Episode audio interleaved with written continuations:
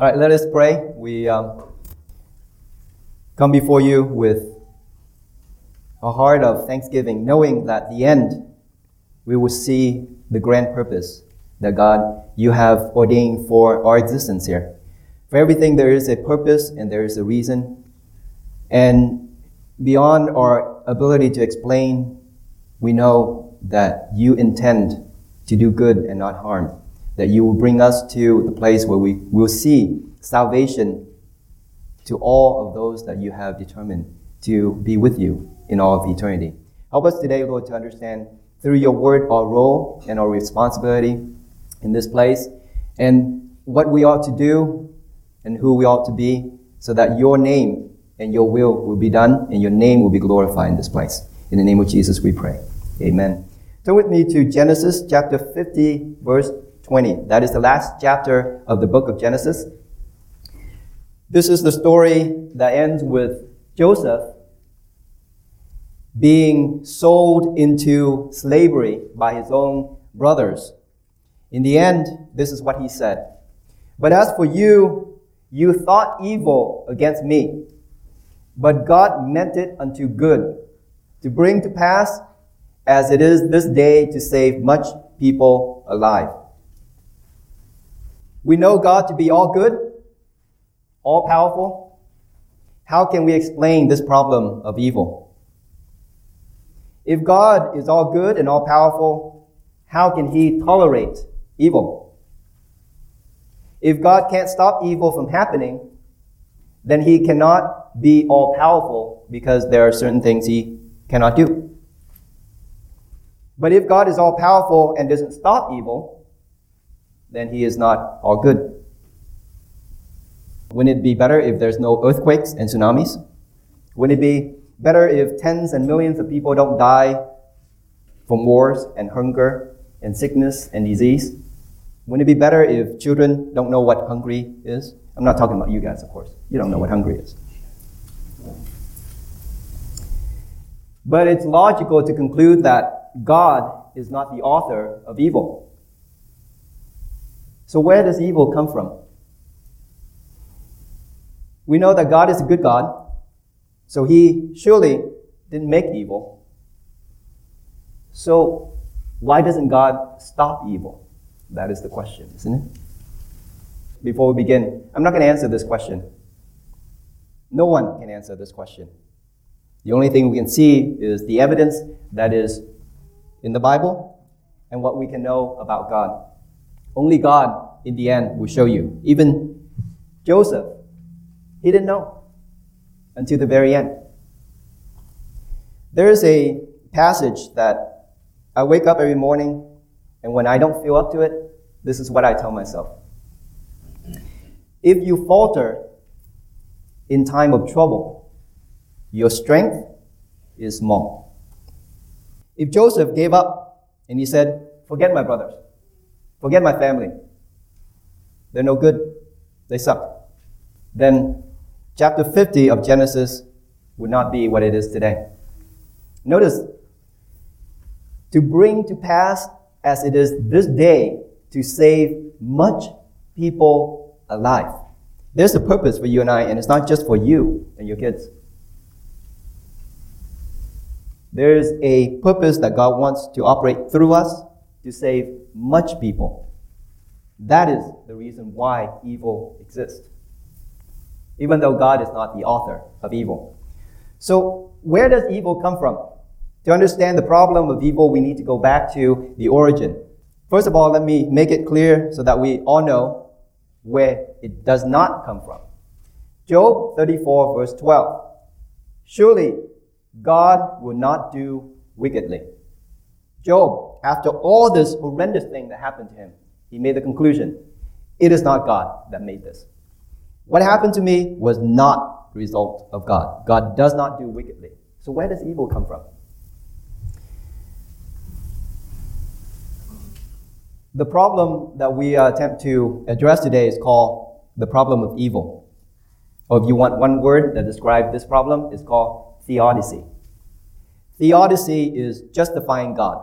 It means that we human use scientific means or use philosophy in attempt to justify that God is a good God. For me and for you, we shouldn't do this. We should believe the Bible. When the Bible said God does not do wickedly, we believe it. And that's it. That's all we should do.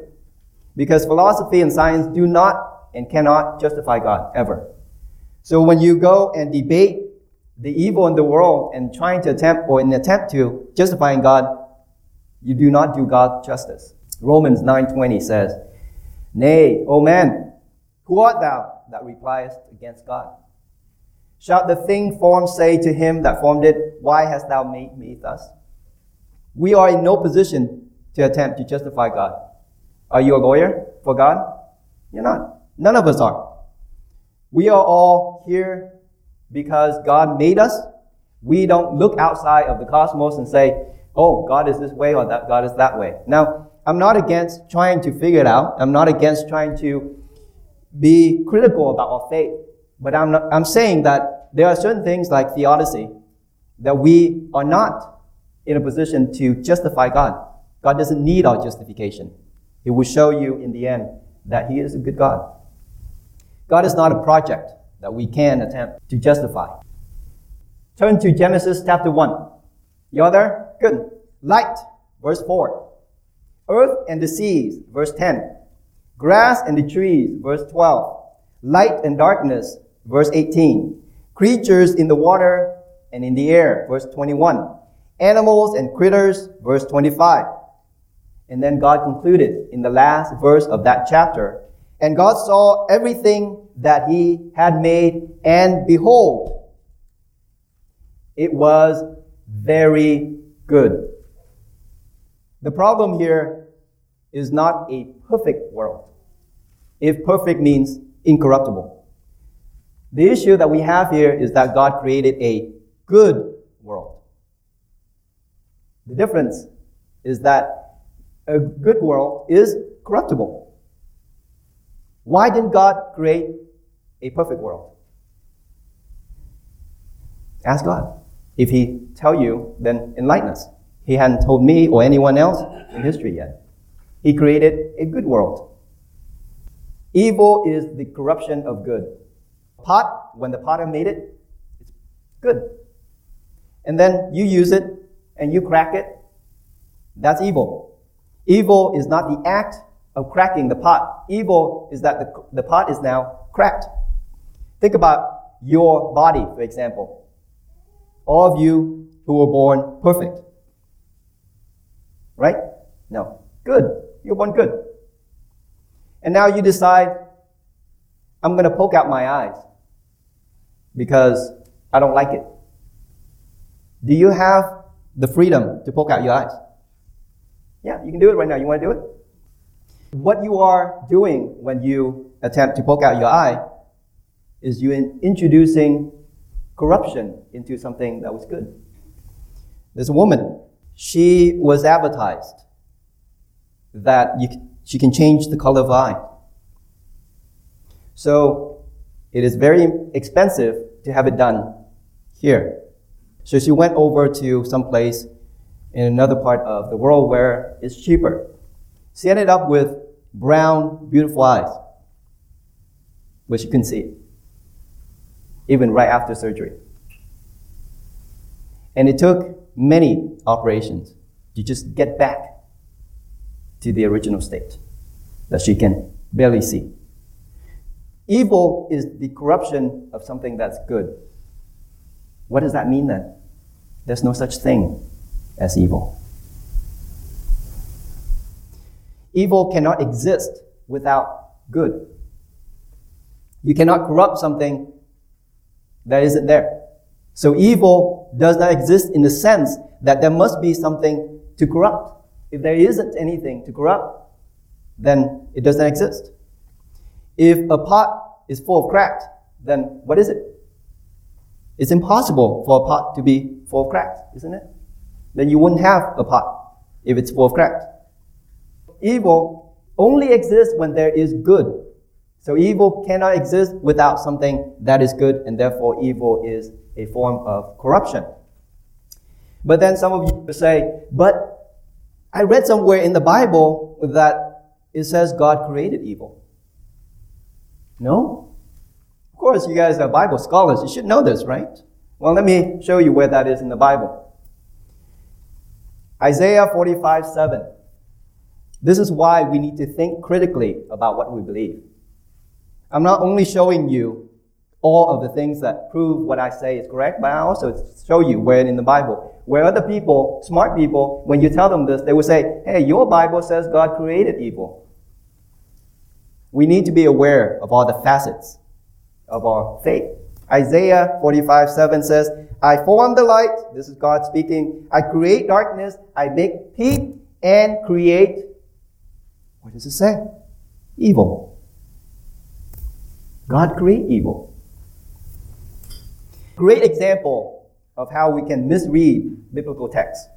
This is referred to as contextomy, meaning we take the context and we chop it up and we use it however we like.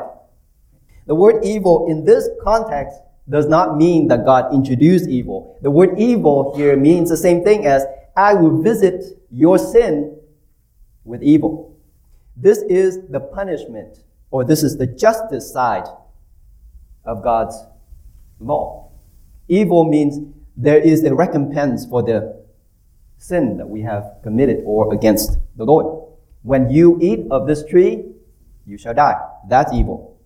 Death is evil, but God did not create it. It is the result of something that is done against God. There's always salvation in God's wrath. Remember that. To bring a better outcome. Evil is the corruption of that which is good. Why didn't God prevent evil from happening? Why doesn't God prevent you from poking out your eye? Wouldn't that be better? That mentality is actually a modern mentality and is prevalent in the families, especially in young families today. We are trying to prevent all evils from happening because we think that it's best that our children are safe. From what? From themselves? Children are not safe from themselves unless they have been taught to know what's right and wrong. Unfortunately, we're now in that state. So if you're trying to prevent your children from evil, when you're not there, what happened? Would they learn how to play on the structure out there in the playground? Would they learn how to drive? You don't let them drive. Would they learn how to fix the mistakes if you never prevent any mistake, or you never prevent them, or you prevent them from making any mistakes? This is the problem that we believe that we project into God. We think that we can prevent evil from happening, and that's a good thing. The Bible tells you that's not how God operates. He let evil happen for a reason to bring a better end. God is not interested in the outside. God is interested in the character. God is not afraid of evil. We are afraid of evil. God is not afraid of evil. But He knows that good will overcome evil if the character of the person is changed from the inside. I can tell you, don't do this, don't do that, but if you don't know the reason why you should do good, the minute I'm not there, you do bad stuff. So, is it better for me to prevent you from doing evil? Or am I better to teach you to do good? And then you make the right decision to not do evil. Genesis 2:17. But of the tree of the knowledge of good and evil thou shalt not eat of it. For in the day that thou eatest thereof thou shalt surely die. Man's free will. And it is this. Man was created with free will. Is this a good thing or is it a bad thing? Is it a good thing for me to prevent you from poking out your eye? How about this? Is it a good thing for me to prevent you from doing anything that's harmful?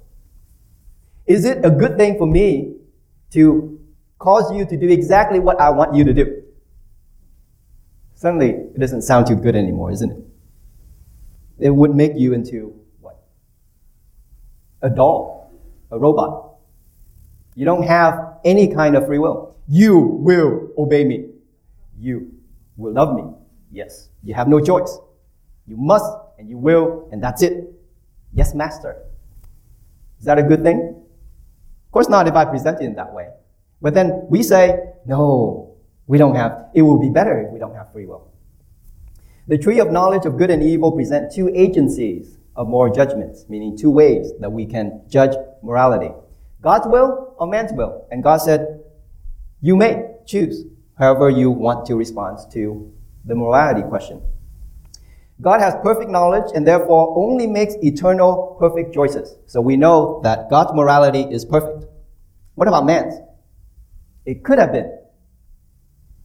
Man makes good moral choices insofar as not violating God's law. That's what moral means, is that you don't violate God's law. You have made a correct moral choice. When Adam ate the forbidden fruit to become the judge of good and evil, his conscience was corrupted because instead of listening to God, he listened to the serpent.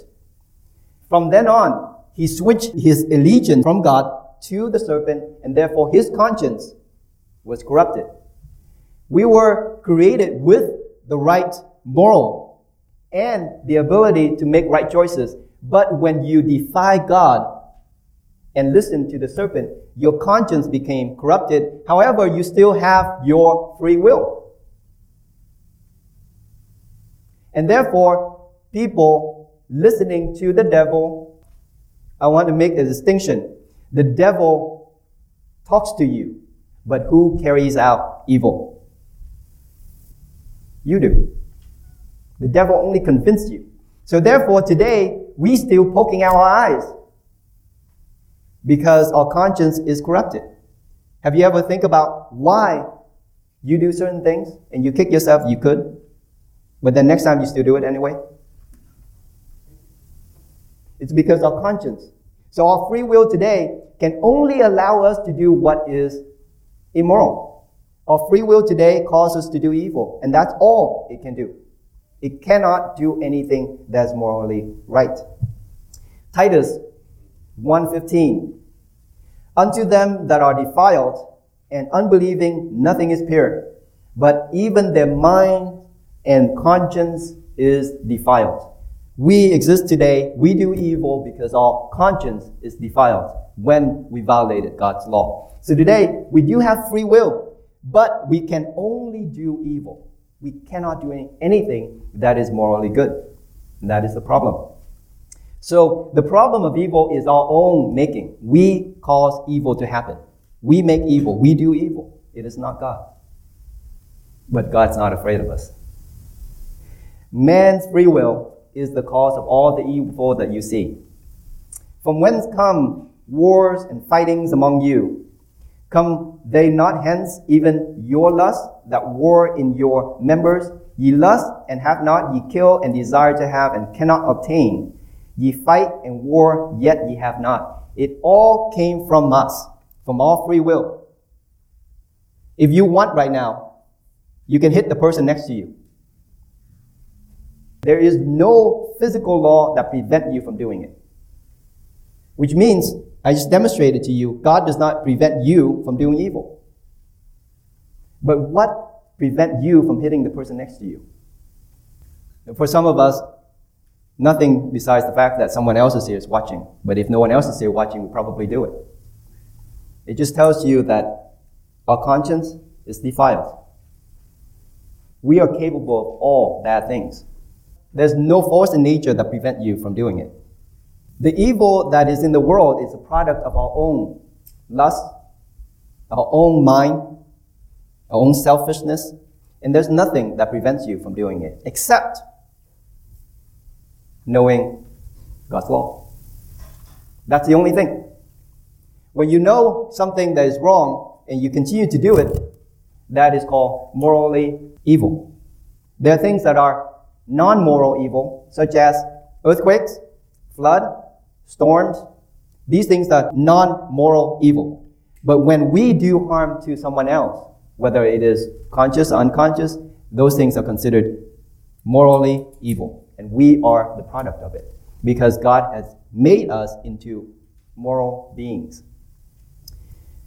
When God saw the magnitude of man's evil in Noah's day, he caused the flood to come by, wiped everyone, save only eight people who were in God's eyes. Let me read. A just man and perfect in his generation. A just man, Noah, a just man, perfect in his generation.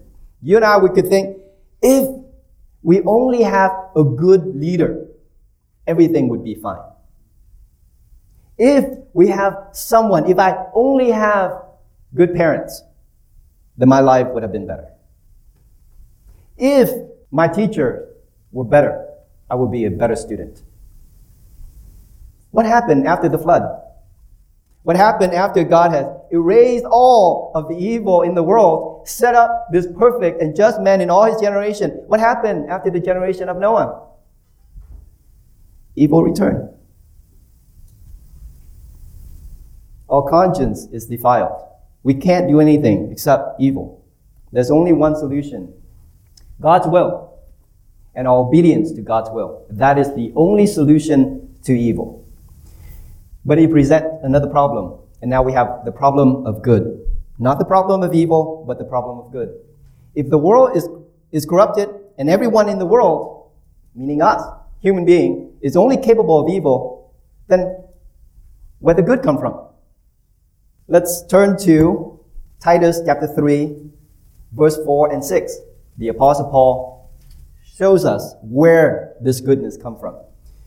For ourselves also were sometimes foolish, disobedient, deceived, serving divers lusts and pleasure, living in malice and envy and hateful, hating one another. Gee, that sounds like evil.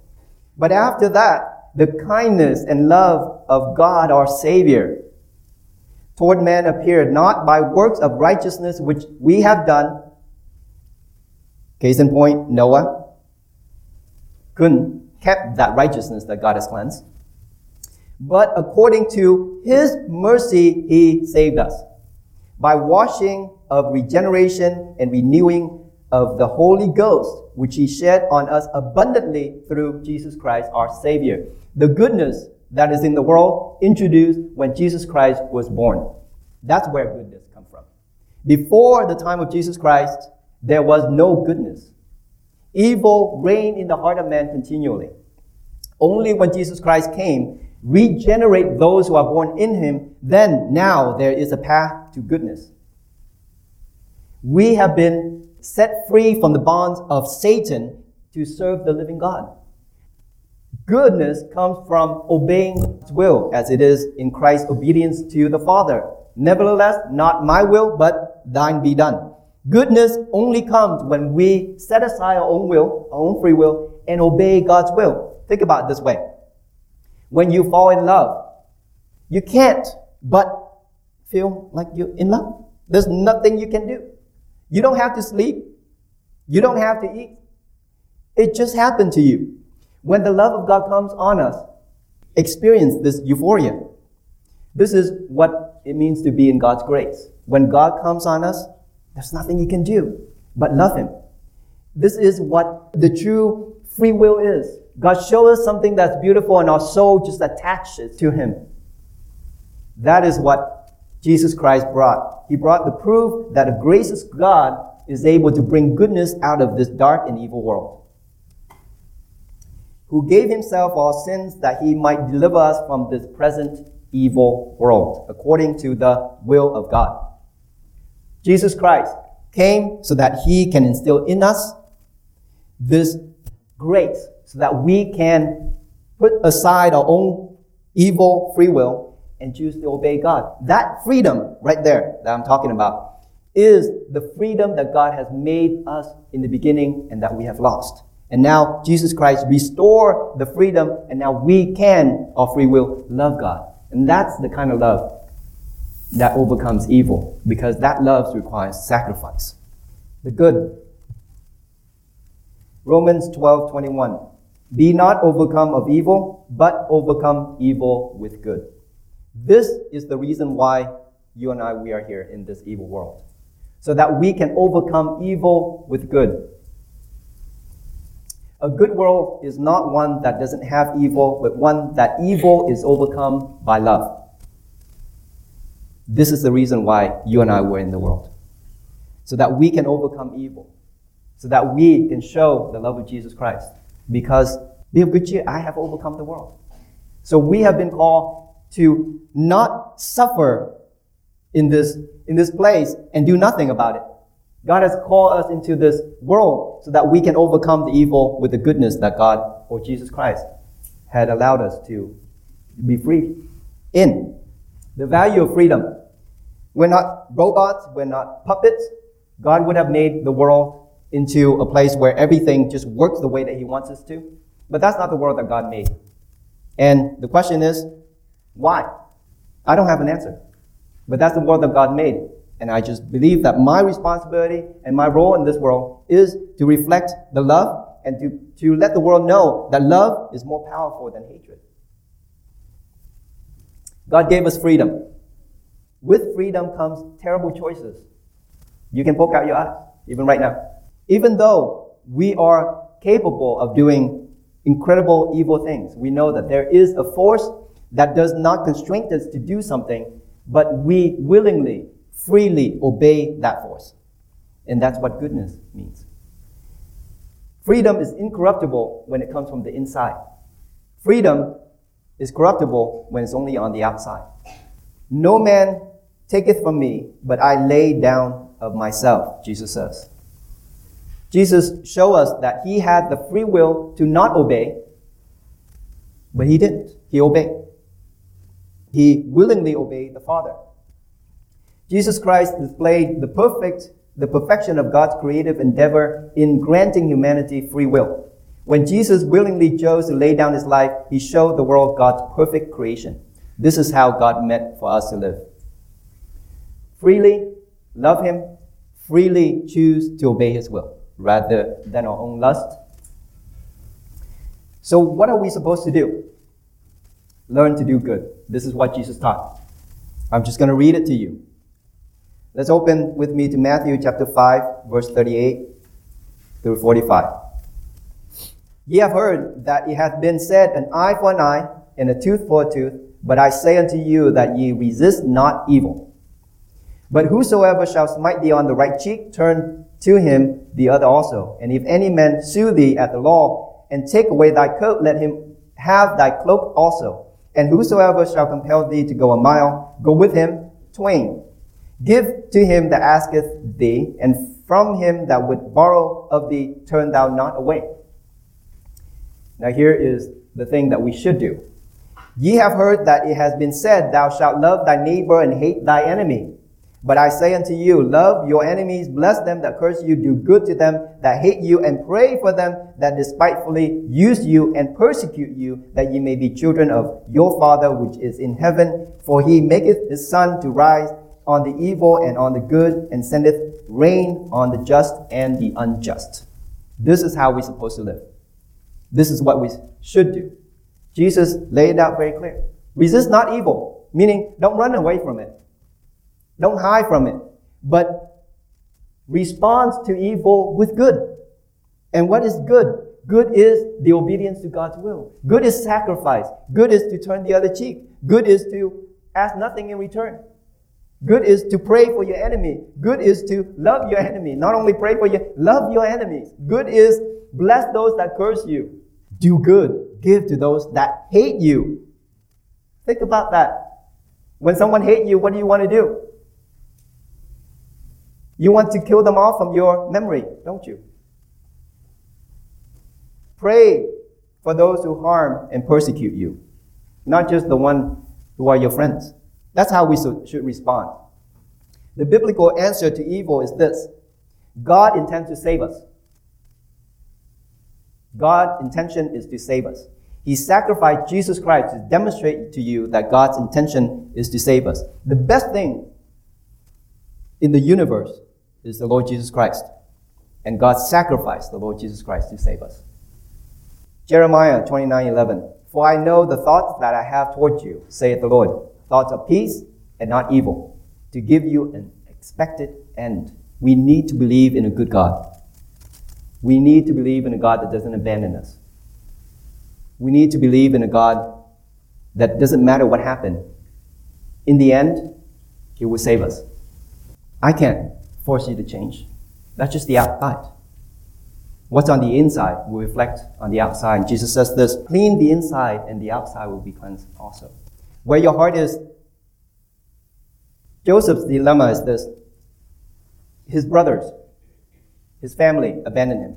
They thought it was evil to kill him. At first, they thought that they would kill him.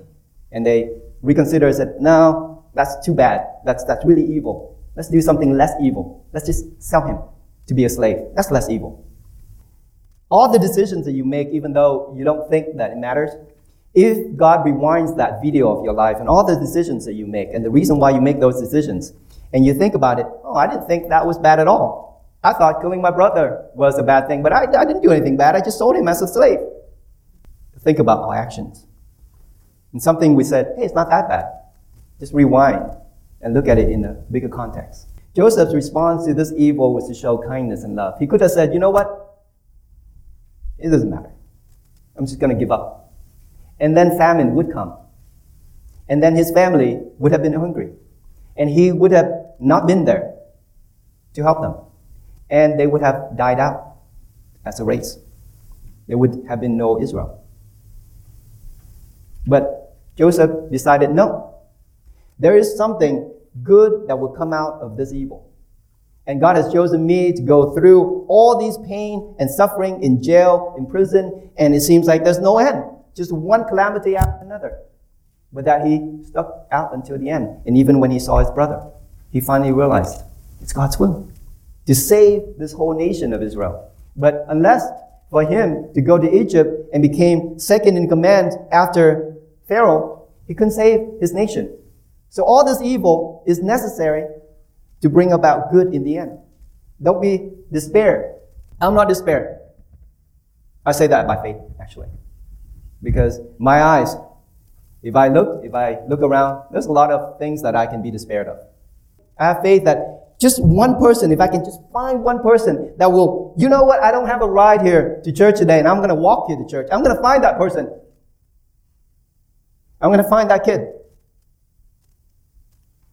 And pour everything I have into that kid. Just that one that looked at evil in a whole different light. Behold, we count them happy which endure. Ye have heard of the patience of Job and have seen the end of the Lord, that the Lord is very pitiful and of tender mercy. The character of a good God is his tender mercy. In the end, Job, the end of Job was the result of a good God. He was blessed. But in the whole process, he said, God did not do this wicked thing to me, even though he allowed it. But he said, in the end, God will be justified. Good and evil forces in the world suggest a deep moral struggle. Evil is the external manifestation of an inner corruption. If you find yourself do evil, your conscience is defiled. There is something that's corrupt in the inside. We can wash the outside but if evil sipping out of you, there's nothing you can do but keep washing and evil just keep coming out. Goodness is the external manifestation of the inner love. When you see someone do good, it does not necessarily mean that they have a good heart. But when someone who has a good heart, they cannot do evil. In the hands of man's cruelty and hatred, Christ's tenderness and love for humanity shine. The Christian love is that force that will overcome evil. We might not know why evil happens, but we are not powerless against it. It happens all the time. I wish that things are different. But I can't just wish things to be different. You and I, we got to do something about it. If you want something that is good, you need to get up and put your hand to it and fix it. That's the only way. That's the only way for this life to be what we are called to do is that you and I, we got to put our hands to it. When you see something broken, do you just wish that it wasn't broken? Or do you think that God has called you to fix it? Fix it, people. We need to put our hands to it. We can't just wish things to be different. God has called us to do it, to fix it, to make things better. God has called us to walk the walk, not just look at it, analyze, and then, oh no, there's so much evil. But do something about it. Jesus Christ has enabled and empowered us to bring goodness into this world. When you see someone who is hurting, you say, oh, too bad that person is hurting. When you see someone who is sick, you say, too bad that person is sick. I don't know. I hope it gets better. I got a call on Monday. I couldn't hear what was said on the other side. All I hear is a lot of crying. That's all. And on this side, I don't know what to say. I don't think I should say anything. But it just seems so wrong not to do something. But all I could do was listen at this sobbing, this crying, and I could not make out a single word that the person is saying. So I don't know what is wrong. I don't know how to help. But I listened to this call, and the thing that really gets to me was, what should I do? There's something, there's got to be something that I can do. I don't need to say anything, but there's got to be something. We have something that we can do and we can offer. And so in the end, I said, Can I, can I pray for you?